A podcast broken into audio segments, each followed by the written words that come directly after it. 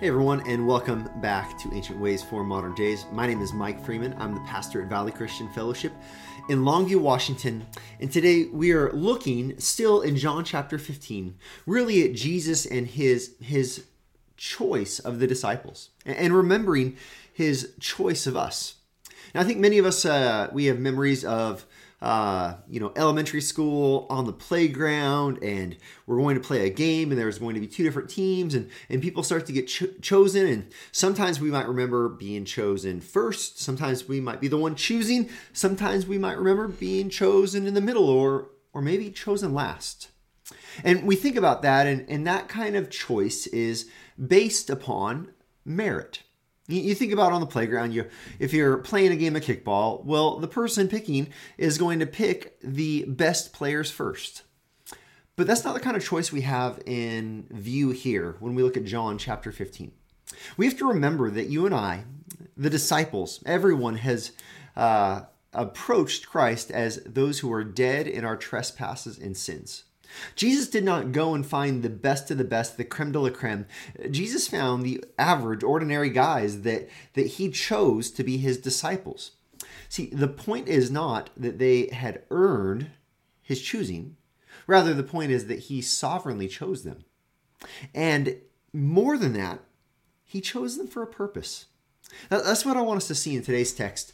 As we look at Jesus and his choice, choice of disciples and his, his choosing of you.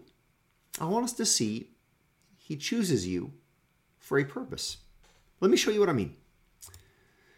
John chapter 15, verses 16 through 17, the scripture reads, it says, Jesus is speaking, You did not choose me, but I chose you and appointed you that you should go and bear fruit, and that your fruit should abide, so that whatever you ask the Father in my name, he may give it to you. These things I command you, so that you will love one another. Now, look at this text. Jesus says, He says, Look, you did not choose me. You did not figure out some spiritual enlightenment on your own. Rather, it's by the work of God in their lives, the divine choice, that, that they have been chosen to be His disciples. This was true of the 12. This is true of you and, and of I. We don't come to our senses in and of ourselves, but rather the light of the glory of the gospel is shown to us.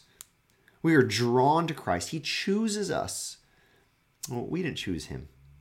But look, he chooses us not so that we can be filled with some sort of spiritual pride or or uh, kind of a, a, moral superiority over others, not so that we can look down our nose at, at anyone else in the world. No, he chooses us and he appoints us or he sets us apart that we should go and bear fruit.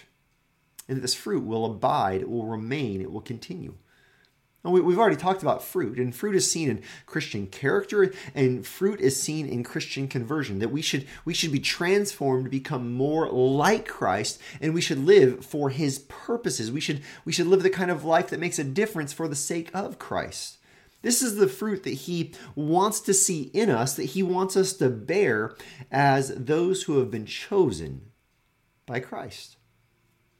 He says, when this happens, that you can ask anything in, in the Father to the Father in my name, and he will give it to you. What what is it that Jesus has in mind that we should ask the Father? Well, here, here's some examples. Father, help me to be less selfish. Father, Help me to turn away from my greed or my pride. Father, Lord, uh, I'm struggling with lust. Would you would you turn my eyes away from worthless things and preserve my life according to your word? These are the kind of prayer requests that the Father will answer when we ask. Or, Father, would you give me opportunity to share the gospel with my brother or with my sister? Would you give me the opportunity to share the gospel with my coworker or my neighbor? Would you soften their hearts and open their minds? These are the kind of prayer requests that are they're reflective of the fruit that we are called to bear. Verse 17, these things I command you so that you will love one another. All of this is rooted and grounded in love. All of this is seen through and through in, in a Christian's love for other believers and, and this growing experience of God, word love expressed in brotherly and sisterly affection toward the church family. This is fruit or character, the conversion of others, and the expression of love, especially within the church family.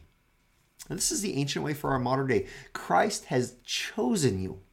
Not because of how good you are, but because of how good He is, because of how good His plan is. And He has chosen you so that you now will bear fruit.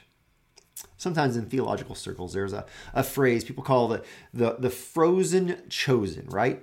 Oh i'm in christ and so i'm just going to live my life in my my frozen little atmosphere where i'm not making a difference for the gospel. No there's no such thing as the frozen chosen. Rather if you have been chosen you have been called to bear fruit to become like christ to be aligned with his mission and to love those that, that have also become disciples of christ.